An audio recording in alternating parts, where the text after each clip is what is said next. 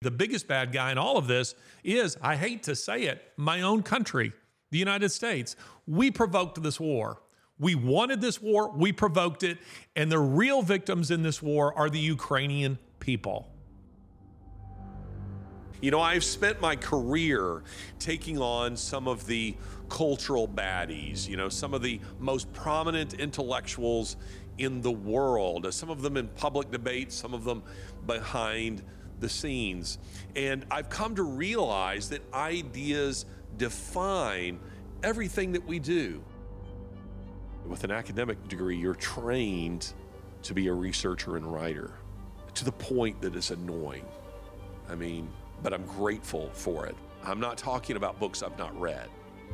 I'm not talking about papers I've not read. Whether I agree with them or not actually isn't the point.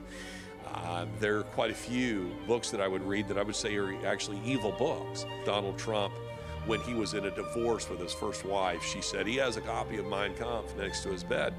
I wish more people did. If the German people had bothered to read that book rather than just have it on their shelf, we might have avoided the Holocaust. If more people read the Quran, they'd be wiser to what Islam actually is, what they actually believe. If people bothered to read, as I have, the writings of Klaus Schwab and the various contributors to the World Economic Forum and the ideas that are driving the globalists, I read them because I want to understand their mentality. I cut out the middleman. I go straight to the ideology. Everything in your life is being defined by either your ideas or the ideas of the people around you. And each episode, we're going to be digging into a different idea that appears in the culture this is Ideas Have Consequences with me, Larry Alex Taunton.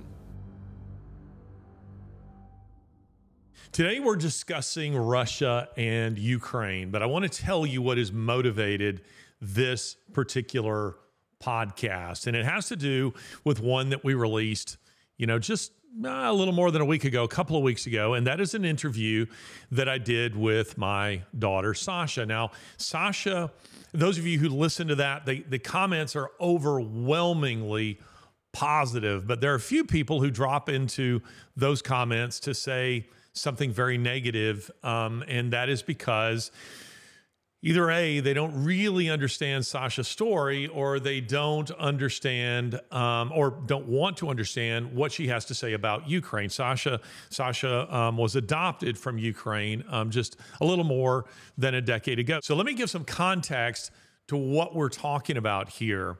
In that particular interview, Sasha um, Sasha has an extremely powerful story. It is both a heartbreaking story of suffering, of extraordinary suffering, but it is also a powerful story of God's grace, of God's redemption, of God's work in her life. And uh, she can't tell that story without saying negative things about Ukraine. It's just a, it's just a fact. And if you read the book, which I wrote on this subject. It's a book called The Grace Effect. It was published in 2011, so long before there were people who were putting, you know, Ukraine emojis on anything, or uh, most people could even find Ukraine on a map. People just really didn't care about Ukraine at that particular time. It's a it's it's both her story, it's a glimpse at socialism, and it's a brief history of Ukraine itself. Now, Sasha Sasha uh, is okay with sharing her story because she knows it's very important for other people to hear. She knows that it encourages some people who are suffering, maybe who have had a similar uh, you know background um, to her own. They don't have to have come from Ukraine, but maybe people who have suffered uh, a, a, extreme abuse, sexual, physical abuse, neglect, all of these kinds of things. Uh, and Sasha's not a person who looks back. She doesn't think of herself as a victim. As by the way, as most victims genuinely don't. Most real victims don't want to talk about their victimhood. They just want to move on. And that's Sasha. Sasha's generally a very upbeat, even an exuberant person. Her brother's sitting here in the room and will confirm that that is the case. But in that interview, you don't see that. And it is because there's a very, very heavy topic for her. It's a difficult for one for her to um, to discuss for reasons that are obvious as you begin to watch that. And again, people have responded very positively to that. I think it now has something like 170,000 views on YouTube, and it just keeps going. It just keeps going. And um, so, on behalf of my daughter, thank you so much for the kind things that you have said. But as I've indicated, there are some negative uh, negative comments. Some of those are directed at me because somebody maybe doesn't like my politics, or maybe they look and they say, "Well, he does most of the talking." Well, there's a reason for that. Um, Sasha, you know, I really wanted wanted Sasha to do a YouTube live event. She was like, "No, no, no, I don't want to do that. I am not interested in doing that." But I'm happy to do the podcast if you mostly tell my story. I want you to be the one who really tells my story and then just ask me a few questions. And, uh, and of course, I did um, do precisely that. But then there are those people who drop into the comments and their entire focus is Ukraine. It's all about Ukraine. They didn't like what Sasha had to say about Ukraine. They didn't like what I had to say about Ukraine. They didn't like the negativity about Ukraine. So you had, you know, this woman um, named Tanya or something who dropped into the comments and talked about how awesome Ukraine is. It isn't an awesome country. It is a horrible country. I know this. I've been there many times. But it is human nature to assume that in any struggle between parties that if you don't like one, you must like the other. So the assumption is that if I say something negative about Ukraine, it must mean that I'm pro Russia. Well, I'm not. Um, I have said repeatedly, both in my writing and probably on this podcast, we haven't talked about Ukraine very much on this podcast, but I've said repeatedly on this podcast that there are no good guys in this war. Not Russia, not Ukraine, and definitely not the United States. Now, some of you will take exception to that. My guess is that probably before last year, you couldn't find Ukraine on a map. You didn't know anything about Ukraine. You never been to Ukraine. You still don't know anything about Ukraine. Or you're one of these people or a bot who falls into the comments whose job it is to push pro Russian or pro Ukrainian propaganda. Get off my YouTube page. you don't you don't have any any any business being on it because you're liars. You're all liars. And that is because what we have in this war are victims. We have bad guys and victims. And I would suggest to you the biggest bad guy in all of this is, I hate to say it, my own country, the United States. We provoked this war. We wanted this war, we provoked it, and the real victims in this war are the Ukrainian people. They have been victimized by their own corrupt government, and it is a deeply, deeply corrupt government, just like Russia, which has been master and uh, tutor to Ukraine for centuries. Ukraine learned very well from their master. They're both deeply corrupt countries, but the United States under Democrats has become. Uh, are we equally as corrupt? We're not there yet because it hasn't gone through the entire. But at the federal government level, I would say we are. I mean, the Biden administration is incredibly corrupt. Everyone's going to encounter pain in their life. The questions deal with the degree of one's pain and the source of one's pain and how we deal with our pain. In this course, I'm speaking very personally about my own pain and some of the lessons that I've learned in coping with pain, how we minister to people with pain, and what kind of perspective are we to have on the big questions that surround pain and human suffering. Why would you take a course like this? Well, presumably, if you haven't suffered in your own life, you will encounter people who do, and undoubtedly, some of them are people who are very near and dear to you.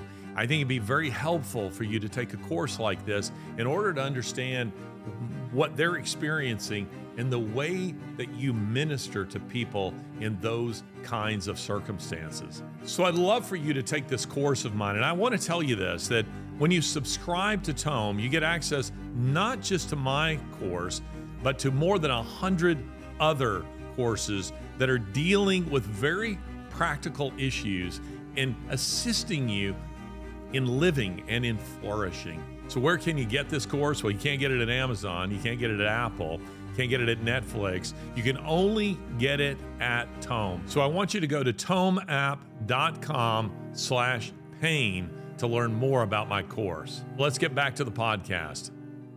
Last night, I wanted to refresh myself on Sasha's story. Um, and that is because, you know, Sasha, the, you know, we adopted her at, at close to 11. She was three weeks from her 11th birthday. She had been abandoned at birth, raised in three different Ukrainian orphanages, and she is a delightful human being. She is our, our, our daughter. Um, we love her very much. Um, she is uh, she's a remarkable human being, and but we try not to have those conversations with Sasha for a reason. They're very upsetting for Sasha. And so the kind of the the unspoken rule in our household has been you just don't go there with Sasha. You let her bring it up when she wants to. She she gets to bring it up when she wants to. So last night I decided to go back and look at um, the book that tells Sasha's story. And this is it right here The Grace Effect. It is my first book. Now, again, this book was published in 2011. So this was long before Ukraine was a, a hot topic of um, political division in U.S. politics. If I brought up Ukraine, both Democrats and Republicans, you know, in any lecture that I might give, and I've given many on this book, any presentation would respond kind of with equal horror. None of them were pro Ukrainian or anti Ukrainian. They were just kind of a blank slate on Ukraine. They just didn't really know anything about Ukraine. So I, I didn't write this with any kind of pro Biden, pro Trump agenda, nothing like that. I was just telling the story of my daughter and telling the history of Ukraine and socialism and the disastrous effects of that ideology. And usually, by the way, I say the word, I want to say this, I usually say ideology. And I've noticed that some of you have picked up on that. Like, hey, you're not pronouncing it correctly. Well, there's a reason. There's a reason for that. When I was a kid, we're learning these kind of vocabulary words and I don't know, something like history or social studies. Um, I, I, developed a little mnemonic device, and the mnemonic device was to, to, to think of the word idiots um, when I thought of the word ideology. To think of idiots, to think of Marxists, communists, socialists, fascists. These people are all ideologues. They're all ideologues. But the mnemonic device for remembering it as a kid, and probably middle school, I think, was ideologues. They're idiots. And this is what I'm talking about in this book. They're idiots. The ideologues um, who are who were driving Russian and Ukrainian history, uh, an absolutely godless history. So here I am rereading the book. Um, last night, I don't know what other authors do when it comes to their books. If they go back and you know reference them a lot, I generally don't like to watch my own videos or you know listen to my own lectures, and I often don't want to go back and reread my own books because I'm a bit of a perfectionist, and if I find an error, it drives me nuts. And it, no matter how hard you try, there's going to be typos in there, you know, or something like that, where you go, "Ah, I wish I hadn't have said this. I could have said this better," you know, this kind of thing. So I haven't looked at this book since I wrote it in 2011. So last night I'm sitting there, you know, while Lori is sleeping, I'm sitting there and I have on, um, you know, a, a spy thriller in the background while I'm rereading this.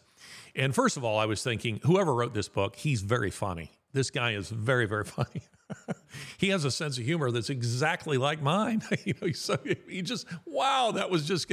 but seriously, I uh, I found myself deeply moved because I was reminded. All the memories started flooding back of the things that Sasha suffered, of all the things that Sasha went through, the things that were going on in the orphanages that were going on in Ukraine at that time. And again, there are those who have dropped into the comments to criticize, to say, ah, you know, Ukraine isn't that bad. Ukraine is wonderful. You people suck who say stuff like that. You do. And it's because what you're doing is you're dismissing Sasha's suffering. You're dismissing it and you're minimizing it by saying stupid things like this. Well, things like that go on in the United States, nowhere near on a scale like we're talking about here nowhere near on a scale. And, and, just to illustrate what I'm talking about, Transparency International every year puts out what they call the corruption index. The corruption index. And it's a report they're a nonprofit that seeks to expose global corruption. And each year, Transparency International ranks countries from least to most corrupt on their corruption index. So, United States, Japan ranked number one in this particular edition, ranked number one, meaning least corrupt. So they're ranking from 1 to 180. They don't do every country in the world. There are roughly 200. That number changes um, um, more or less. They just they just do 180 of those countries. So Japan was deemed least corrupt. The United States ranked number 16 on this list. Guess where Ukraine ranks? You for those of you idiots who say that well it's just this, it's no no more corrupt than it is in the United States. Ukraine ranked 134th on this list out of 180 countries, meaning that there are 133 countries that were deemed less corrupt than Ukraine. 133 of them. Ukraine ranks well behind such models of integrity as uh, Vietnam and Nicaragua and Rwanda. Mexico, corrupt Mexico, ranks a full 33 spots ahead of Ukraine. it's, Mexico is deemed to be less corrupt than Ukraine. But they're not fully to blame for this. And that is because Russia, again, as I say, master and tutor to Ukraine for a millennia, ranks 154th. Even worse than Ukraine. And my guess is that the Ukrainians and the Russians had to bribe people just to get those spots. They had to cheat just to get that. Because in Ukraine and Russia, you can't get anything done. You can't get your water turned on, your electricity turned on. You definitely can't adopt a child without bribing everybody. And so I keep hearing people say, "Well, that was in the uh, that was in the uh, orphanages." One one woman commented, "I uh, she's Ukrainian and she said I went into the uh, the orphanages and the people on my team were nice to the kids in the orphanages." What what does that even mean? Who cares? So you went into a place where children are literally rented out for sexual molestation. That's what goes in there. But because somebody on your team patted the kids on the, the head, maybe gave them a candy bar, maybe painted a, you know, a, uh, a, a bedroom for them or something like that. Barracks is really what they are. They don't have their own bedrooms. And then you left. You felt like the orphanages were a good place. I appreciate those Ukrainians who seek to bring seek to mitigate the suffering of these children and not just the children other people in Ukraine but they are few and far between. For the most part we encountered indifference in that country. And if you think that it was just the orphanages first of all it wasn't Russians abusing those kids in those orphanages. It was Ukrainians. It wasn't Eskimos. It was Ukrainians now, is it better in Russian orphanages? Definitely not. The data says that it is every bit as bad. Again, I don't see any good guys here. There are no good guys here. And if you think that that level of corruption is is systemic in the United States, it isn't. It just simply isn't. You're just simply you're just simply voicing your ignorance when you say things like that. Do I believe things like that happen in the United States? They do. Do I think it happens from top to bottom? They don't. Not yet. They might under people like Biden, under the Obamas, under Democrats, under leftists. These are hateful individuals who hate humanity. So don't try to drag out to me America's past sins. America is a hundred times better than Ukraine or Russia or just about anywhere Eastern Europe or third world for that matter. But we are rapidly descending into that hell. We are rapidly descending into that hell. So I'm not here to defend the United States on this point. Simply pointing out to you that trying to tell me that Ukraine is somehow somehow is is, is uh, the, um, just as good as the United States in this regard. It isn't. It is a deeply corrupt country. And guess what? Just as recently as 2019, the New York Times called Ukraine and Zelensky a cesspool of corruption. Then someone sent them the memo after Biden's non election that you got to be on Team Zelensky in Ukraine. So suddenly they did an about face and started saying that Ukraine was wonderful. But prior to that, our media was on to Ukraine. They understood that Ukraine is deeply corrupt, just as Transparency International has pointed out. And again, I want to point out to you that the corruption that we encountered in Ukraine was systemic. It ran from the orphanages themselves straight up to the federal government. It wasn't isolated. You see, this is what I believed early on when I was fairly naive with this. And, and, and I want to be clear I am not a naive traveler. I'm just about to head to Africa and, uh, and to Europe. Um, Nigeria is regarded, where I'm headed, is regarded as even more corrupt than Ukraine. I always, I was telling my wife the other day, there should actually be not first, second, and third world. There should be first, second, third, and fourth world. Ukrainian poverty is extraordinary poverty. Nigerian poverty, Colombian poverty is at another level beyond even that. The kind of the, the kind of corruption that I'll run into Ukraine is, excuse me, in um, Nigeria is even worse than Ukraine. So there are worse places, but not many. And according to Transparency International, there are only 47 worse places in, in the world. So it, it ranks as one of the absolute worst. But being somewhat naive about this level of corruption when we were um, adopting Sasha, when I ran into individuals who wanted bribes to just do something that any decent human being would do to help us adopt this child, I thought, well, it's just this guy. It's just this adoption facilitator. It's just this translator. It's just the um, the head of the orphanage. Then you realize, nope, goes all the way straight to the top.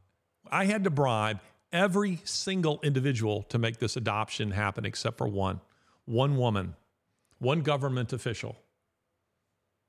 And God bless her. God bless her that she's storing treasures in heaven. I do believe God will reward that woman because she did not want a bribe. Everybody else did. And that goes to show you how much they care about these children. Not at all. They don't care. So save your pro Ukraine bullshit for somebody else because I don't want to hear it. Save it when it comes to Russia. Don't want to hear it. I've been in both of these countries. I've spent a ton of time in these countries, and the corruption is systemic. It runs straight from the orphanage workers straight up to Zelensky. It's all right there. What? Um, two things. One, make sure you say that they didn't just want bribes. They would not do their jobs if they were not given bribes. Just so they want off people in the comments who are going to say you're a part of the problem by is a great comment. No, they, they, they, they, they, they, it wasn't just, as you pointed out, it isn't just that they wanted the bribes. They weren't going to do it unless you gave them the bribe. They just, they, they, they would, would pat her on the head, give her a piece of candy. Sasha, our adopted daughter, they would do things like this in our presence. But when we're not there, they're willing to rent her out. If I had come into the orphanage and said, yeah, I want a little boy, you know, about eight years old, want to have sex with him, how much? They would have rented him out. There's no question because that's what they do. Now, do I think every single individual involved in the in the orphanage system does this? No, they don't. But it's not an anomaly that this happens. And at the end of the day, those people who are coming into the comments who are criticizing what has been said in that particular podcast, that interview with Sasha about Ukraine, they don't want to say, they don't really want to directly take on Sasha's story. They know they can't win on that because it is her firsthand account. It's a powerful firsthand account. So what they do is they try to dump it on me. But they are they're directly contradicting what she herself had to say. At one point, she stops me during that interview and says, I want to be clear that this was happening in the orphanage. It was the workers. This was happening across the board. So, so those of you who say, ah, it wasn't that bad, what you're doing is you are minimizing her suffering for the sake of your own politics. And what this does is it exposes it exposes the left for who they are. Because some, a way to identify leftists, a way to identify leftists, um, it, ideology, idiots, the way to identify leftist ideology First of all, notice that they the, in tweets and this kind of thing. Have you noticed how they resurrect words that are are kind of in disuse? That almost nobody's using the word grifter. A decade ago, I, that word just almost nobody used. Now it seems like grift and grifter are all over the place and they're being used by the left. Somebody will fall into the comments and say, "Oh, you're just a grifter."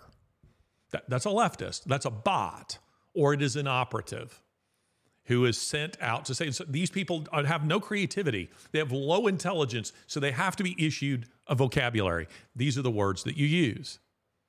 These are the things that you say. You see it over and over again. And another way to spot a leftist is this they don't really care about the individual, they love humanity in general, the millions, but never the one not their actual neighbor. They only care about man in the abstract, not in reality. It's for them, it's all or nothing. They, they speak every, every genocidal ideology, fascism, socialism, which have a body count of roughly 150 million in the previous century alone. They had noble slogans all over their banners. They spoke of their love of humanity, but they don't love humanity. They don't care for the individual. And that is exposed in the comments that after listening, and to how much they actually listened to what Sasha said, I don't know. But it's incredible to me that anyone could hear what she had to say of her own suffering. And you could tell it's costing her to tell that story. And it does cost her to tell that story. We as a family seek to protect her when she's telling that story. That's why I do most of the talking in that video. She doesn't want to. But when she does speak, she's dropping gems. I believe in God because of my suffering. Whoa.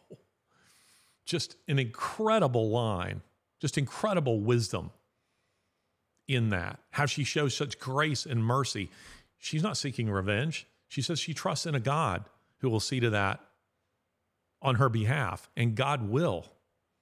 I mean, scripture itself says if you abuse the orphan, if you abuse the widow, I will kill you. These are the words of the Lord. I happen to believe them. If you don't, it's at your own risk. But those of you who are who are abusing my daughter in the comments by disputing her story about Ukraine, I know you don't you don't you don't dispute her directly. You're smarter than that. You just make it about Ukraine and your own politics and how Ukraine really can't be all that bad of a place.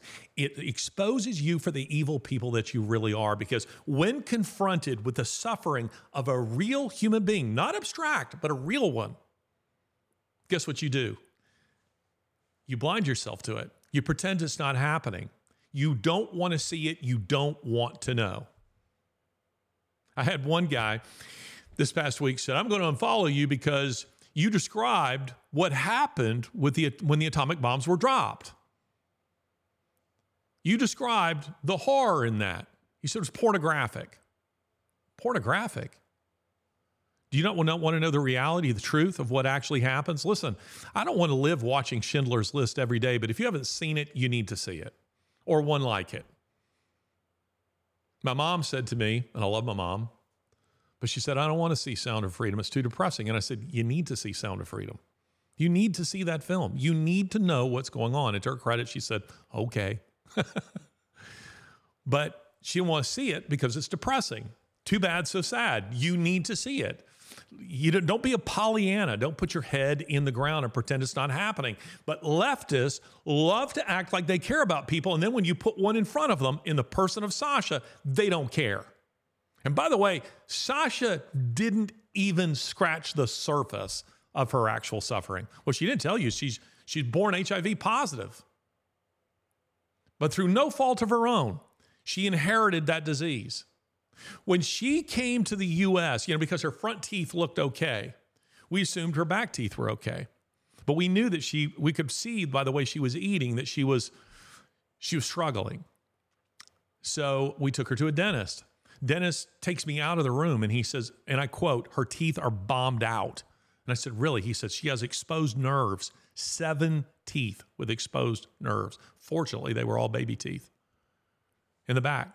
She'd been given no anesthetic for that. Her teeth were drilled with no anesthetic. When I told her I was taking her to a dentist, she started to weep. And she started going like this, making the, uh, the motion of a drill. They were going to drill her. She'd had her teeth drilled without anesthetic. That's a shitty country. Say what you will. It's not a country I want to live in. It's not a country I want to raise my children in. Again, are all Ukrainians evil? No. Again, I've been in that country at least seven times. Russia, about the same. I have a master's in Russian history, Marxism, socialism, literature. I've taught them all. I've traveled all over Eastern Europe. I was there earlier just this year. I was in Romania at an old communist prison. I'll Probably discuss that on the podcast at uh, at some point. I, I'm I'm I'm not talking about something I don't know anything about. I'm talking about my daughter. So this is a wicked, wicked system, and it is a wicked country. And for that, you need to understand this. So what I want to do now is I want to give you just some basic principles in which to try to understand, to try to navigate these countries, this war, what is happening in this war. It's very, very difficult for Americans to understand this. And again, I want to be clear that I don't think the U.S. has any business being involved there at all. I've said to you that we provoked this war. We have. And it's not just been Democrats, it's been it's been Republicans as well beginning with the Clinton administration that convinced the Ukrainians to give up their nuclear deterrent. We said, give up your nuclear weapons and we'll protect you, even though we're on the other side of the world. We'll protect you. See how that's worked out for Ukraine. And the Bush administration lent support to what was called the, um, the Orange Revolution in, I think it was 2005.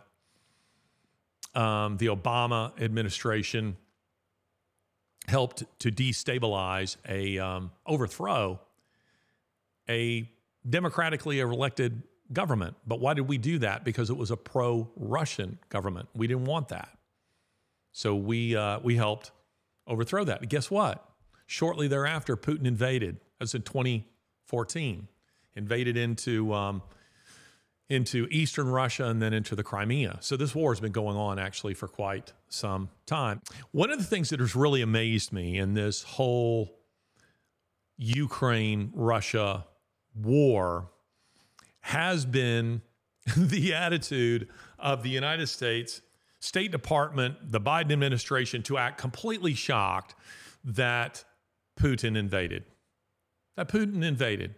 He's just a maniac. He's crazy. This was the kind of stuff that they were saying at the time of the invasion. Made no sense from their point of view. One of the things that you learn in Russian history 101, I mean, I didn't have to go to graduate school to learn this. I was taught this when I was taking Russian history as an undergrad. That Russia has always regarded Ukraine as absolutely vital to their survival. Not Estonia, not Latvia, not Lithuania, Ukraine.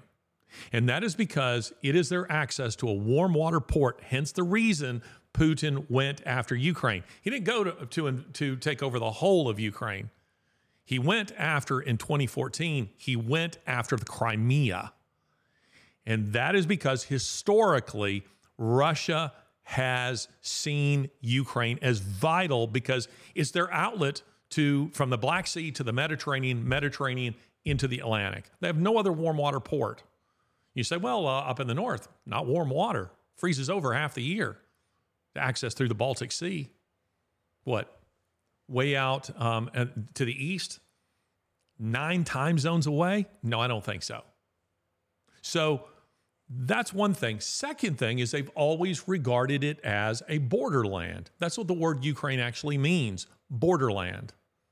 Borderland. They have regarded it as vital to their own security. It is a buffer state for them. So it seems the Russians were reasonably contented to let Ukraine be semi independent, leave them alone so long as we didn't meddle in their politics. And we did. And that is because the Biden administration's approach has been, and prior to Biden, Obama, and prior to Obama, George W. Bush, and before George W. Bush, Bill Clinton. So both Democrats and Republicans said, you know what, it makes perfect sense to use Ukraine to poke the Russian bear. Let's just piss them off. Let's just do that. Putin had been very clear in his messaging do not put NATO on our border. But we did. Estonia, Latvia, Lithuania. And then we kept telling, Biden kept telling um, Ukraine, hey, we'd love for you to join NATO. And that was the thing that Putin kept saying we will not permit Ukraine to join NATO. We will not. And if you keep doing this, we will invade. Guess what he invaded? I'm not saying that what he did was moral. What I'm saying is, from a Russian point of view, it was perfectly rational. And that is because, think about what the United States did with the Cuban Missile Crisis. Let's just reverse it. Russia was aiding a communist country 90 miles off our border, 90 miles off the coast of the United States. And then they said, we're going to put nuclear weapons there. And John F. Kennedy, different kind of Democrat in those days, said, no, no, you're not. If you if you try to do that, we will blockade it. And so we did. And we had the Cuban Missile Crisis. We said, we will not have this right off our border. Now, a half century later, we said, we're going to do it to Russia. We're going to we're going to we're going to make we're going to destabilize the Ukrainian government. We're going to use them to fight a war against Russia. We we don't want to send our boys over there to die. We'll just let the Ukrainians die. We'll let them fight Russia. Hey, we'll send you some cluster bombs. We'll send you some stuff to fight a war, a war of attrition to bleed Russia and bleed Ukraine. That's what's happening. But again, back to my point about uh, about Cuba, we are now doing the same thing to them. And and Ukraine isn't 90 miles off Russia's border the way Cuba is 90 miles off our border. They're butted up right next to each other. And we're saying we're going to destabilize that government. We're going to use them to fight a war with you, a proxy war. And by the way, we're going to make them a member of NATO, a permanent threat to you. And this is the way Putin, you know, has seen it. Ukraine has become a permanent threat to Russia's survival. It is our breadbasket. We need it to feed ourselves, and it is our access to a warm water port. This is the way, this is what blows me away that we spend billions in all these pretentious think tanks, and absolutely no one saw this coming. Are you kidding me? You learn this in Russia 101. You learn this right off of the bat. So I'm a little blown away that all the people at the Cato Institute and Brookings Institute and the buildings full of policy analysts at the State Department, no one said, you know, we're about to provoke a war here. Probably would be wise to stay out of this. And please don't give me all your pro democracy speeches. You know a place that I love, place you went with me. If we were going to fight a war for freedom that I think would be worth fighting, it was for Hong Kong.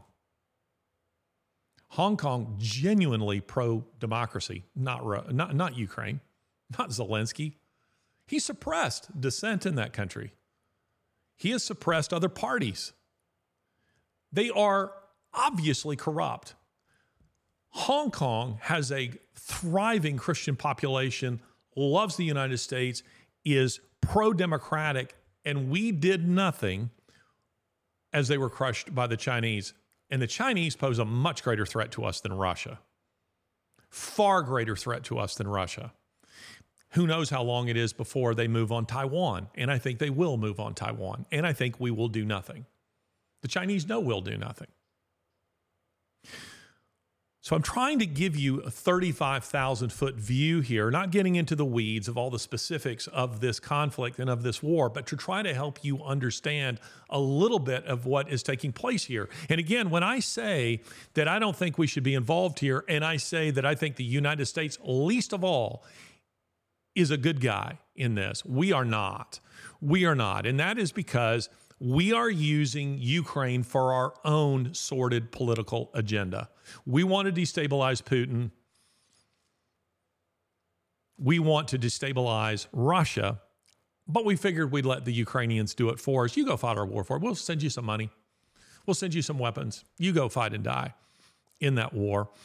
It isn't just that we've done that, but there are also credible rumors of the U.S. using Ukraine for a massive money laundering scheme, child sex trafficking. And by the way, Ukraine has a lot of that. I can verify that firsthand, just as I said at the beginning of this podcast. And it is also a place to hide chemical weapons laboratories. It seems we were up to some very nefarious stuff in Ukraine, developing chemical weapons, biological warfare, and the Russians knew it. And the Russians knew it, and they sought to expose it. So, again, let me state that I have been in Ukraine and Russia many times. So I know a little bit of what I'm what I'm talking about here and I just really want to give you a lens through which to try to understand some of this stuff. Let me back up about 30 years in this story. In a way, and I'll tell even some of it from a personal point of view to try to give you a glimpse of what I'm talking about here.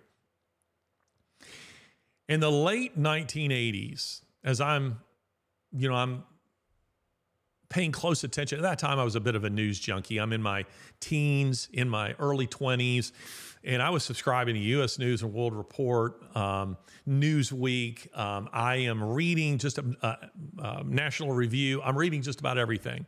I was a news junkie at that point. Not anymore. I try not to do that these days because it uh, it influences what I do on this podcast in a way that I don't think is always helpful. You, you you get stuck in the weeds and you don't see the larger you know picture, which I think is important. But something very exciting was happening, and I was fascinated even then with Russian history.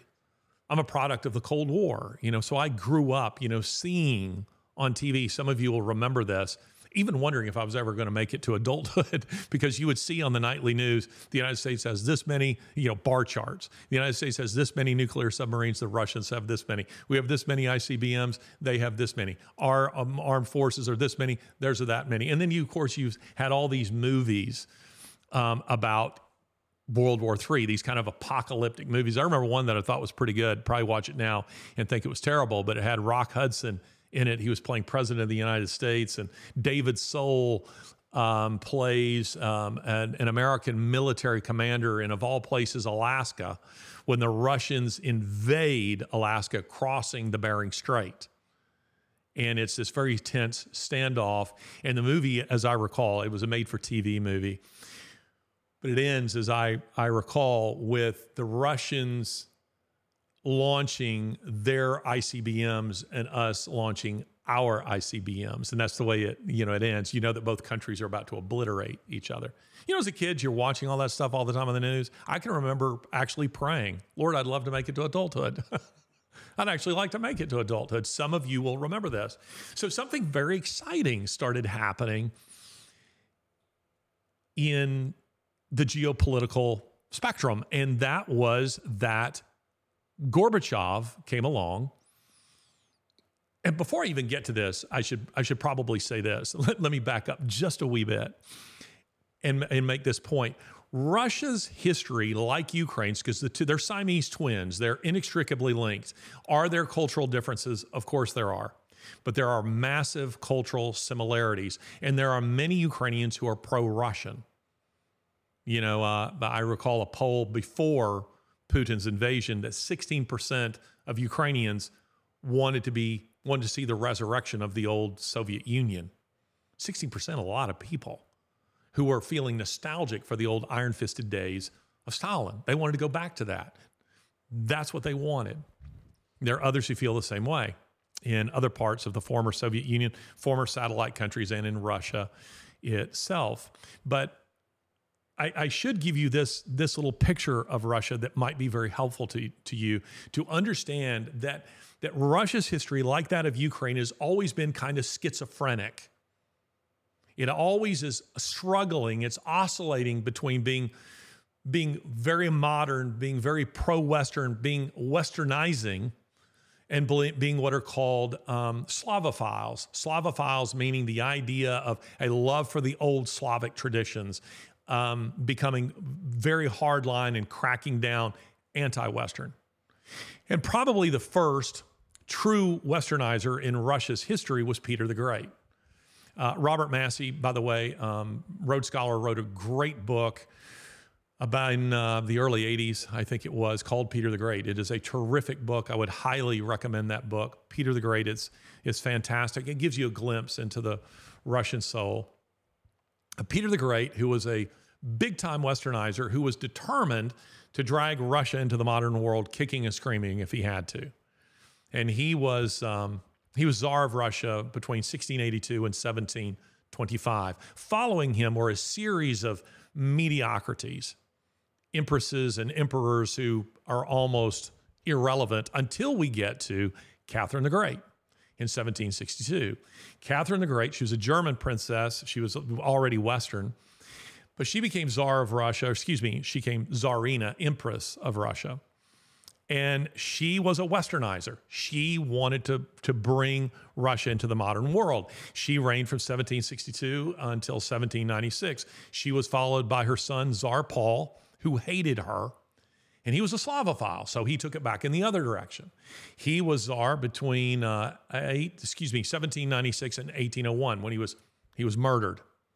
Guess who he was followed by? He was followed by his son Alexander I, who was educated by his grandmother Catherine. He was a great Westernizer. He, by the way, is of um, War and Peace fame. Tolstoy you know, immortalized him in uh, in War and Peace. He was Tsar of Russia between 1801 and 1825, so he took it back in the Westernizer tradition. He goes back in that direction, back that way. He dies in 1825. There are some conspiracy theories that say he really didn't die, but he faked his death like Elvis in uh, in 1825. He's followed by his half brother Nicholas I, who took it back in this direction because he was a Slavophile. Didn't want anything Western. We're not modernizing. We're not doing that. He was Tsar of Russia between 1825 and 1855. He was followed by Alexander II, who was, can you guess? A westernizer. So he took it back. And you're starting to see the schizophrenic nature of Russia's history. And Russia governed Ukraine throughout this time. He took it back in a, um, the other direction. He was called the Liberator Czar. He was a very liberalizing czar. He created a, you know, a parliament. He freed the serfs. Russians love to point out, we freed our slaves before you did. He did that in 1861. Ours came after a civil war in 1865. He was blown to bits by socialist revolutionaries who didn't want a westernizer. They didn't want a guy who made concessions. They wanted power. They wanted to control. Somebody stepped out of a crowd and threw a bomb underneath his carriage, blew it to pieces, blew his legs off, and uh, he died. He was followed, Alexander II was followed by his son, Alexander III. And Alexander III was Slavophile. Harsh, he was called the, the Alexander III was called the Russian bear, big man going to crack down, ultra conservative, all things Russian, want nothing westernizing. So he goes back in this direction. He dies in 1894, and then he is followed by the ill fated and weak Nicholas II, the last Tsar of Russia, who ruled from 1894 until 1917 and then was murdered on my wife's birthday, actually, July 16 of 1918, I think um, in Ekaterinburg, along with his whole family, his, uh, his wife Alexandra, and his children Olga, Maria, Tatiana, Anastasia, and Alexei. Killed them all. No, Anastasia did not survive. It makes for a great movie, a great story, a great Disney film, but not true. Didn't happen. The picture I'm trying to give you here is that Russia, it's very difficult for us to penetrate and understand Russian politics using a conventional Western lens for doing it. It's constantly going back and forth between one or the other. And this continued straight on down to our own time until we get to Gorbachev. And this brings me back to what I was saying earlier. In the 1980s, something pretty exciting was happening. If you're an American, not so much if you're a Russian. If you're part of the part of the uh, Russian satellite states, it was pretty exciting. And that is Mikhail Gorbachev came along, and Mikhail Gorbachev was a westernizer. Nothing like his predecessors, uh, Yuri Andropov, former head of the KGB, or Leonid Brezhnev, or Khrushchev, or any of those figures. Stalin, certainly not. Lenin. There was a long period of what we'll call Slavophiles. But then we come to Gorbachev, who was a westernizer. And what starts happening is you see the satellite states, the Russian satellite states, beginning to break up. You see them uh, beginning to um, declare their own independence. And that began in 1988. The first of the republics begins to declare um, independence. And then it was a domino effect. You began seeing it from others. By the time I was boarding up, so I'm studying Russian history at this time. And as I'm boarding a plane to go to London um, to be further educated, on European history, Russian history, socialism, Marxism. Um, just as I'm boarding a plane, there was a coup attempt in Russia called the August coup of 1991. And the most enduring, the most famous image of that period was that of this man, Boris Yeltsin, standing astride a Russian tank, you know, and declaring, you know, that they're going to continue the reforms in Russia. And shortly thereafter, in December of 1991, the Soviet Union collapses and the world rejoiced. And this, by the way, was a time of, this was a time of really, really heady, a wave of euphoria was sweeping the Western world. It was an incredible period of time. And I have to say, I was swept up in it too, because in 89, November of 89, you had the collapse of the Berlin Wall.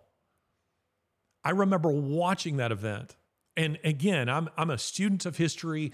I'm a I have ambitions of becoming a writer. And I was thinking, if only I weren't so young and still an undergraduate, I could be astride that wall, chipping away at it like everybody else. I wanted to be.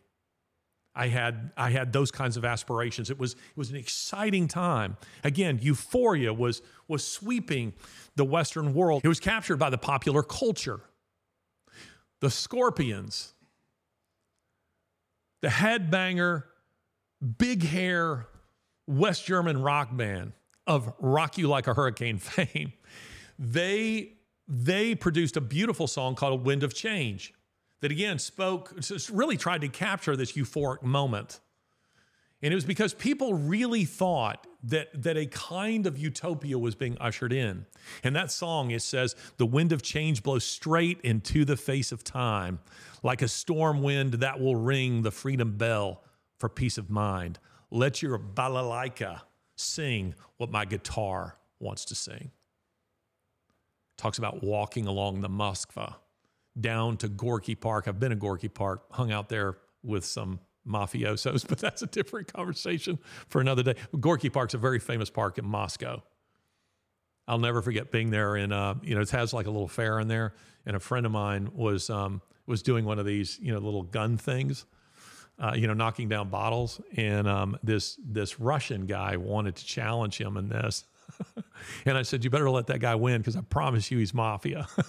I promise you he is. And then after that, he wanted to race us in go karts, which was kind of funny. But anyway, you had the Scorpions, you know, singing a song like this. This was a great time. Everything's wonderful. Great things are gonna gonna come from all of this. How could anybody feel negative about any of it? Then Eddie Money, Eddie Money of Two Tickets to Paradise fame he produced the song Peace in Our Time, which is about the wall. Again, it's like utopia. He says, never going to break down the walls and build a prison with the stone. For you and I know what love is worth, going to build a heaven on earth. This was the thinking at this time. Pink Floyd, Pink Floyd, after the wall came down, they performed at the Brandenburg Gate. You know, the the wall ran right through the Brandenburg Gate. And so they performed right there their album, The Wall. People have their lighters all up in the, in the air. You know, this is a this is a euphoric moment. The world has changed for for good forever. Francis Fukuyama, scholar, he published The End of History and the Last Man. You know what the thesis of that book is? The thesis of that book is that Western liberalism has won out. It's over. The, the fight against Marxism is dead. It is over.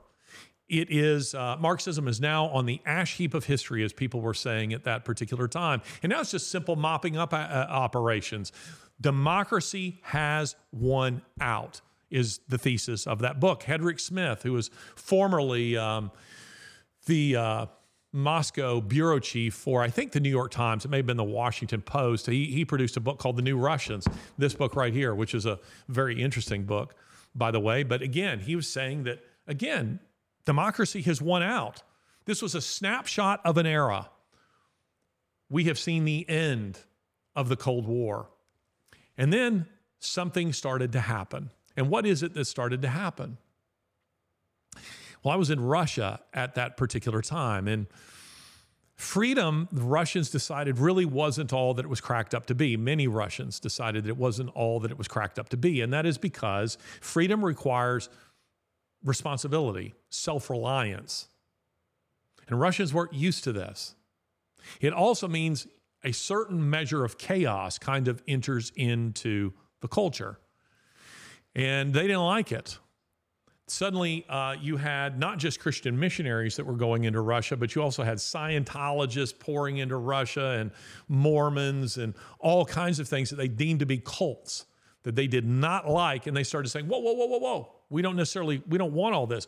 Pornography began flooding into, um, into Eastern Europe. American movies, American music, many of which they deemed to be spiritually void and corrupt, they were saying, we don't want all this stuff. And suddenly there became a desire for the Hebrews to return to Egypt. The Russians began longing for, feeling a nostalgia for the old iron fisted days of Stalin. Not all of them, to be sure, but many. And this was also true of Ukraine at the same time. So guys like Vladimir Putin just bided their time.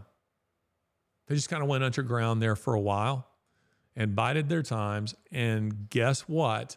As public sentiment began changing over these things, you began encountering Russians. I'll never forget a conversation with both a Ukrainian and a Russian that went very similar.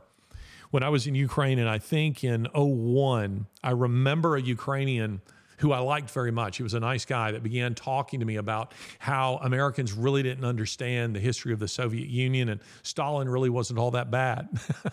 and we were we were crossing a river at that. I remember exactly where we were, going across this bridge, um, the Dnieper River, I believe it was, and. Um, I, I, started at that because this was a guy who just, you know, struck me as just a regular guy. And now he reveals himself to be pro Stalin. And I was like, whoa, whoa, whoa. Say that again. And he said, Yeah. He said, I mean, you know, I mean, America has its own propaganda, and your propaganda doesn't portray Stalin accurately. Stalin was a good leader. I mean, I hope Ukraine will reunite with Russia. Wow. Then in 2017, and you were with me, I don't know if you were with me for this conversation, but um, you were with me in Russia at the time. I was having dinner just off of Red Square, and I'm having um, a conversation with this young man who's maybe 25, and he's starting to tell me how wonderful the Stalinist period was. And he said, You know, back in that time, we didn't have the chaos that we have now. And I said, Yes, and you had eh, maybe about 60 million people less, too. because Stalin killed about that many. But to him, it was immaterial. It didn't matter. It, that argument did not make a dent with him. It's like some of the people who fall into the comments on um, our YouTube page. And by the way, I do want to say this those of you who have joined the posse, that's what we call those of you who are regular listeners, viewers to this podcast the posse. You guys are awesome. We're just going to keep building this. I apologize that we have run into a little bit of trouble on YouTube. Uh, they haven't booted us off. It's nothing like that as yet.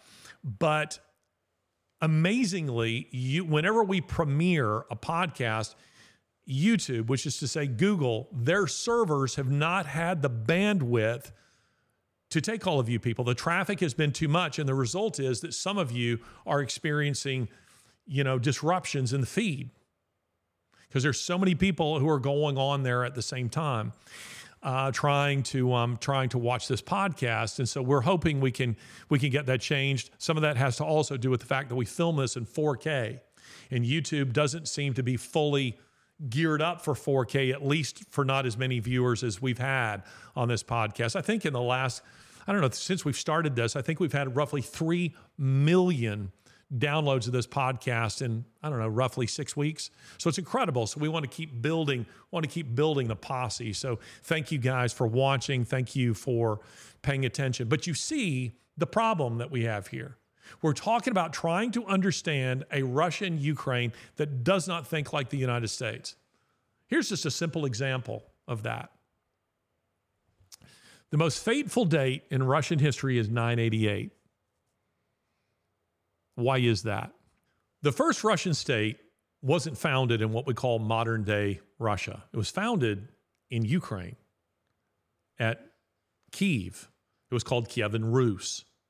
So you right away begin to see some of the complexity, some of the difficulty untangling the history and thus the ongoing conflict that is taking place there. This war is not new. This conflict is not new. Russia seeing Ukraine as their own possession is not new. Just about every Russian ruler since, you know, the beginning of time viewed Ukraine in much this way and it's partially due to the fact that the first Russian state was founded at Kiev in the ninth century. It'd be like saying that the United States, you know, its founding didn't take place in what we call the United States today.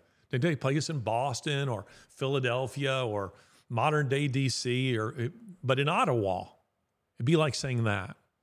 And so that's that's part of the problem that we're dealing with here. But 988 is a very, very fateful day in Russian history. Indeed, I would argue it, this war is not new. This conflict is not new. Russia seeing Ukraine as their own possession is not new. Just about every Russian ruler since, you know, the beginning of time viewed Ukraine in much this way and it's partially due to the fact that the first Russian state was founded at Kiev in the ninth century. It'd be like saying that the United States, you know, its founding didn't take place in what we call the United States today. Didn't take place in Boston or Philadelphia or modern day DC or but in Ottawa. It'd be like saying that. And so that's that's part of the problem that we're dealing with here.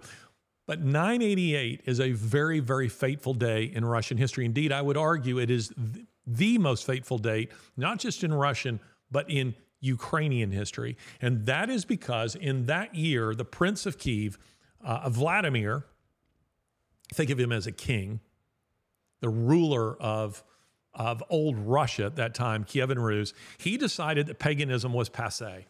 And he said, you know what? We need a new religion. We need a new religion. We need to catch up with everybody else. And he sent out emissaries. This is according to the primary chronicle, which is Russia and Ukraine's oldest historical document. Primary chronicle. It tells the, the, the history of Kievan Rus, the history of Russia. So he sends out emissaries to explore the various religions. It's actually quite funny. I tell the story in this book the um, the grace effect that I, I think you'll find very amusing. But he sends out these emissaries to explore the various options. And without going into the detail, he ultimately decides that they want to adopt Greek Orthodoxy. And do you know why they wanted to adopt it? Not for any real theological reason. It was because they could keep drinking. He says in that document, drinking is the joy of the Ruses. And this is when the the emissaries he sends to um, explore Islam, they come back and tell him that you can't drink vodka. And he goes, No, no, no, no, no. That is not a religion for us. We're not interested in that one. And the emissary, you know, who goes to explore Judaism comes back and says, You have to be circumcised. You picture him crossing his legs and saying, Niet, not doing that. So, what are the other options? So, it comes down to Catholicism, what we call Catholicism today, and um, Greek Orthodoxy.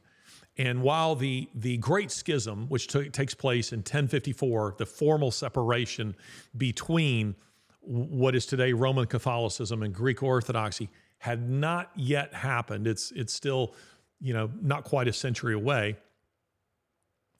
the cultural differences were nonetheless there. And the cultural differences were chiefly linguistic because Catholicism, you had the Latin West and you had the Greek East. And the emissaries who came back from Constantinople said to him, We knew not whether we were in heaven or on earth.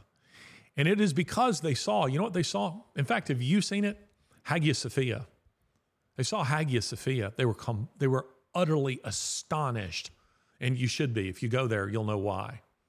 The Blue Mosque, which is just across from it, the Muslim effort to copy it just looks like trash compared to the Hagia Sophia. And it was done in the sixth century. Justinian the First, the um, a Byzantine emperor, who had it constructed, when he walked in Hagia Sophia, he said, I have surpassed thee, O Solomon. He was, he was just blown away by it.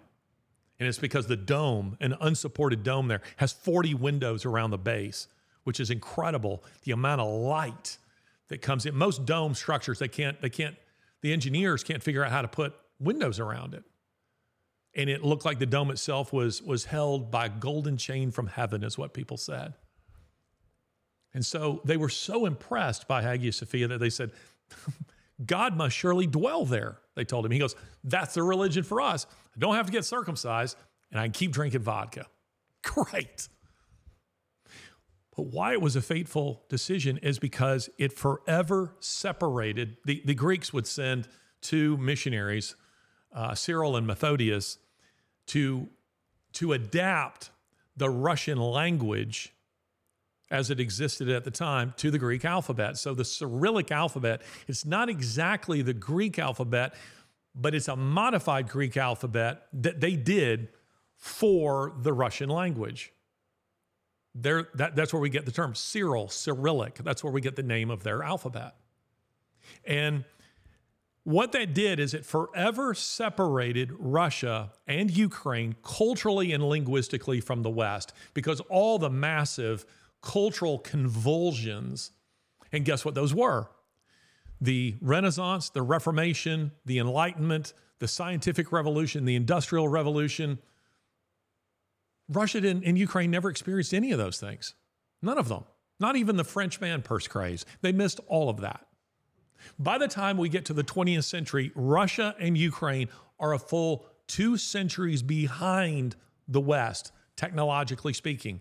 The Industrial Revolution began in Britain mm, in about the 1740s. It didn't begin in earnest in Russia until the first of the five year plans in 1925. Think about that. Almost two centuries behind. And see, and this has always been Russia and Ukraine's problem. Hence the struggle between the Slavophiles and the Westernizers, because the Slavophiles say we stay, we remain strictly um, we strictly adhere to our own traditions. And the westernizers say we must modernize or we just become a vassal state of the West because they have all the nifty stuff. We don't have any of that technology. We don't have it. And so Russia and Ukraine have historically had to rely on stealing technology from the West. Straight down to the atomic bomb was stolen from the West. This actually comes up and it's historically accurate in Oppenheimer. You know, Klaus Fuchs and others, they were working for the Russians. So, you, what I'm wanting you to understand, what I'm trying to communicate to you in this, is that when you try to understand countries like Ukraine, countries like Russia, with an American perspective, I'm trying to tell you, you cannot penetrate the mindset because the mindset is not the same. Fyodor Tyutchev, I'll see if I can remember this poem off the top of my head, had a little poem, Russian poet, called Not with the Mind. But he says, Not with the mind is Russia comprehended. The standard measure will deceive. In Russia, one must just believe. It's, it's something like that. And that's true because you can't penetrate the Russian and Ukrainian mindset. It's a very, very different mindset. Coming back to Sasha, when we when I was speaking to groups there, some a Christian group there learned that I was in the country and invited me to come and speak in Kiev, and so I did. I went down and, uh, and, and addressed this group, and I'm thinking I'm talking to the home team. And during the Q and A, somebody raises a hand and says, um, "You know, why are you in Ukraine?" And I said, "Now these are Christians, Ukrainian Christians. Why are you here?" And I said, "Well, my wife and I are here adopting a child." There was silence, and then these people began trying to talk me out of adopting. Now I don't know of any Christians who would do that in the United States. but they were trying to tell me I shouldn't adopt. And they said, You do understand that orphans are different, don't you? And the word they used is bezprizorny. Bezprizorny. That means unsupervised ones. But that Russian word doesn't really translate because it carries with it, it's freighted with a negativity that you can't quite capture in a single English word. It means it's something very damning about these children. You don't want them. You don't want anything to do with these kids. The bez bezprizorny is the word for these orphan children. You don't want them. Don't bring them into your house. You'll regret it. And I found myself in a in kind of a debate with these Ukrainians. Now I do realize there are Ukrainians who will listen, watch this podcast, who will say, you know, Ukrainians work in the orphanages and they do adopt children. Russians would say the same thing but not nearly enough. The the adoption facilitators will tell you, Ukrainian and Russian adoption facilitators will tell you that very few Russians and Ukrainians a work in the orphanages. I mean, volunteer to work in the orphanages to do actual good, and b almost never adopt. They will tell you that the children are overwhelmingly adopted from the West, and among that group, overwhelmingly by Americans. By Americans. And I would argue that that has to do with what I call the grace effect. That has to do with evangelical Christians who are moved to do something on behalf of these children. But the point is, you can't penetrate that mindset. It is a very, very different mindset, and you need to understand that. And again, it goes back to their history. Their history has produced a very, very different cultural experience. They haven't gone through this, the, the same things that we've gone through in the West. They just haven't. And to some extent, that's not all bad. That's not all bad. You know, Russia and Ukraine have known suffering on a scale that beggars the Western mind. We think this Private Ryan's won World War II at Normandy on D Day, Operation Overlord. The Russians take exception to that because they say roughly 55 million people died in World War II, and half of those people were Russian. That's true. The Russians lost more people in a single battle. You could choose two. You could go with um, with um, St. Petersburg, which was called Leningrad at that time. They lost more people at Leningrad and at Stalingrad than we lost in the whole war. And that is individually, by the way. I don't mean Leningrad and Stalingrad combined, I mean separately. They lost more people in just those two battles than we lost in the entire war. That is their experience. And they would say it wasn't Private Ryan, it was us at Stalingrad that won the war. You can take your own perspective on that. The point is, the Russians, the Ukrainians are very proud people. And there are many things that I can appreciate about them. And in many ways, it has to do with their literature. Their literature, the suffering has produced wonderful literature, wonderful art, extraordinary art. And I will also tell you that the Russians and Ukrainians are some of the most hospitable people I have ever encountered in the world. Incredible.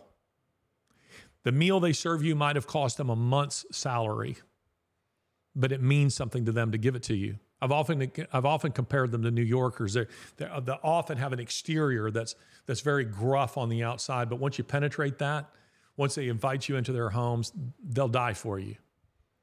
I will never forget being on a um, and this this type of experience happens all the time. I've had it happen to me both in Ukraine and in Russia, and that is you get on a tram and then some thick-necked thugs who work for the government, but they're mafia types. They don't let anybody get off the tram until you pay them a bribe. You have to pay them a bribe or you don't get off. And when I was in Russia in the early 90s, a young Russian woman was my uh, translator. I, of course, was quite young at the time, too, but this happens. This is my first time to experience this. She's kind of a tiny thing. And um, these bullies get on and they don't let us get off. And they're shouting at everybody, but they start shouting at me. And of course, I don't understand at all what they're saying. And she gets in between me and them and she's like this. I mean, she's ready to go, she, she's ready to, to fist fight with them right there on the spot. And then finally, when they understand that I'm an American, they let us off. And I said to her, Wow, you know, you really didn't need, you really need to get between me and them like that. You could have gotten hurt. And she said, You're my guest and I'm responsible for you. Cannot let, cannot let people in my own country treat you like that. It was, it was, it was amazing kind of courage. You can't possibly hope to navigate this with the standard American assumptions, which are this that everybody else in the world wants the same thing we want. Osama bin Laden understood the United States very well and wanted to destroy it. In the aftermath of 9 11, there were all sorts of people who said the guys who flew that, those planes into the buildings, they were crazy, just like Putin. They're crazy. No, it was a perfectly rational act given their worldview. From a secular point of view, it made no sense. I mean, why would you kill yourself like that? But they weren't secularly minded. These are people who believed that Allah sought to reward them in the next life with 70 virgins. They believed that if they died martyrs, that that's what they would get eternal salvation, basically everything they wanted. Perfectly rational within that framework. The Russian mindset isn't the same as ours. Russians and Ukrainians do not think the same way as you do. They also have a a um, a very different threshold of tolerance for suffering and for evil because they've become quite used to it and for corruption. You you can't get anything done in either one of those countries without bribing people. You just have to. It's just the way it is. You get into a taxi cab, you better be careful as to where you might end up. And it's not just Ukraine and Russia. That is true throughout most of the third world. And these are third world countries. Again, if you go back to what I was saying about first, second, third, and fourth world, I would say that these countries are third world. They're not on the same poverty index as Nigeria, as, um, say, Egypt or Colombia but they're close. And once you get out of the major metropolitan centers, that's what it looks like.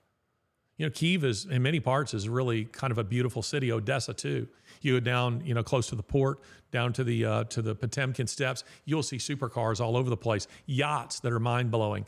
Just a few miles in are orphanages where kids were not given toilet paper. A daughter was not given toilet paper. You know why? Because the the the people who worked in the orphanage would steal it. We were told not we uh, Sasha when she would come to our apartment. Lori took her out and bought her. My wife took her out and bought her new clothes because Sasha only had two sets of clothes and they were ill-fitting and they're dirty. The kids were bathed once a week.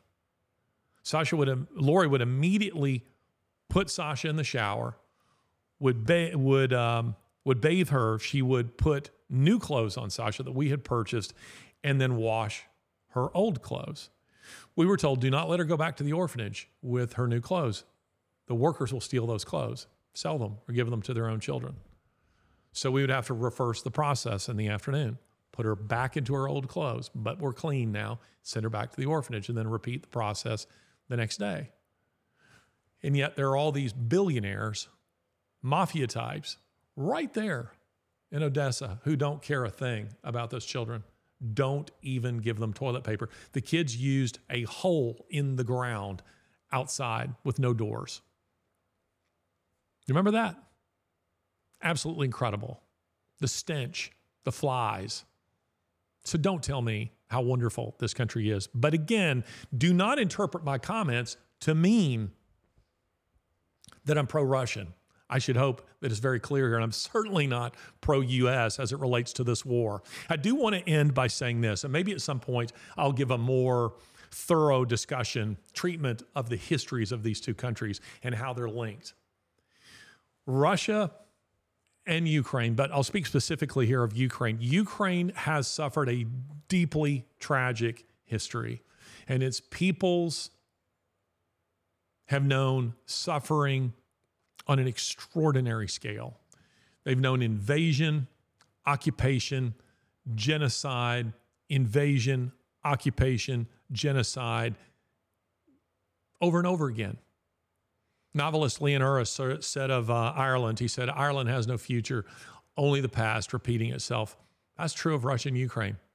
Uh, the history of the West is linear, progressive, moving from one thing to the next. As I just said, from the Renaissance to the Reformation to the Enlightenment, the scientific revolution, the industrial revolution. Now we're in, you know, I don't know what you want to call this age, the, the computer age, the artificial intelligence period, the technological age. That is not true of these two countries.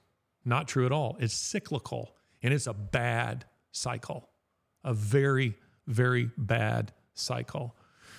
And a lot of that simply has to do with the fact that poor Ukraine has no has no natural barriers behind which it can hide. Geography, as I learned from my old tutor, um, Michael Richard Daniel Foot, MRD Foot, he emphasized the importance of geography in how history plays out. And it's extraordinarily important. The United States has two marvelous anti tank ditches, known as the Atlantic and the Pacific. And we haven't had hostile nations right on our border. That has not been true for Ukraine. Ukraine has been for centuries invaded from the west and from the east and they've almost never been the point of destination for those armies. They're just a doormat going in one direction or the other. Invaders coming and going throughout their history, they have suffered this. And it is because they do not have, like the Swiss, they have no Alps to hide behind. They do not have an English channel like the British to hide behind. They do not have the Atlantic or the Pacific like the United States to hide behind. They don't even have, like the French, the Vosges Mountains. They don't have that. And the result has been tragedy for the Ukrainian people. And unfortunately, Ukraine, governed on and off by corrupt Russia, has adopted corrupt practices, just as the Russians adopted them from the Mongols. I remember my uh, my old Russian tutor, I don't think I have his book up here, Hugh Ragsdale. He used to say this um, the, um, the Mongols who invaded Russia, they galloped onto the Russian steppe in 1241. They t- stayed for two centuries. They didn't leave until 1480. For two centuries. He said they brought nothing but worthy of imitation except methods of warfare. The Russians and Ukrainians modeled them in everything except warfare. but they adopted their tyrannical techniques, their brutality. And it has affected their history right down to the present. Now, some people want to say, well, Larry, your impressions of Russia and Ukraine are a little outdated. I was just there just five years ago. So it's not that long ago. And you want to tell me the whole country has changed? These two countries have changed incredibly in the last five years? I think not. Centuries of practices do not change that rapidly, especially not for the better. They can for the negative. We're seeing it in the United States. You can go from being a good nation to a bad one quite quickly, but you do not go from being a bad one to a good one overnight. That is a process. It is a lengthy process, a little bit like sanctification. It just takes a little while to get there. And my hope is, by the way, that both Russia and Ukraine become better countries. I'm not sure anymore that I want them to become like the United States. Because Putin has a point when he criticizes the United States as a country that whacks off the penises of little boys, that says that a woman can be a man and vice versa, that destroys its children. In that, he's absolutely dead on. He's absolutely dead on. The criticism is perfectly valid in that regard. But is Putin himself a um, Is he a champion of freedom? Definitely not. He's a mafioso. And what we are seeing right now is a war, a struggle between not one, not two, but three mafias a Russian mafia, a Ukrainian mafia, and a globalist mafia in the West. That is what we're seeing. And it's why I'm not rooting for anyone in this other than the Ukrainian people who are themselves victims. They are the, the, the chessboard upon which all this is being played out. And they're suffering. They're suffering. But do I feel any any uh, sympathy with their government? None. With the Russian government? None. And with our government? None. We provoked this war. We are probably the most evil player in the whole thing. The Biden administration, what they're doing in Ukraine is, in my opinion, unconscionable. Some of you have asked, well, how do I help the Ukrainian people? I am all for authentic humanitarian efforts to ease the suffering of the Ukrainian people or the Russian people for that matter. I'm all for humanitarian efforts if you know that that money is actually going to humanitarian efforts because often it doesn't in those countries. It goes into the pockets of mafia types. Bear in mind earlier this year i was in poland interviewing ukrainian war refugees. And what i kept hearing over and over again was those billions of dollars your country is sending. We aren't seeing it. Not affecting us. The help they're getting they're getting from American Christians who have set up relief stations and you know and uh, soup kitchens. It's not from the Biden administration's billions of dollars. That's going into Swiss bank accounts. That's going into the Cayman Islands. It's going into a war. Isn't going to help the common people. I'd love to see that change. Delighted you tuned in. I hope that you will not lose heart in doing good. I hope that you will engage the people around you. And I hope that you will believe, as I do, that we serve a great God. We serve the God who said, Let there be light. And he can use you. Be like Isaiah, who said, Here I am, Lord, send me.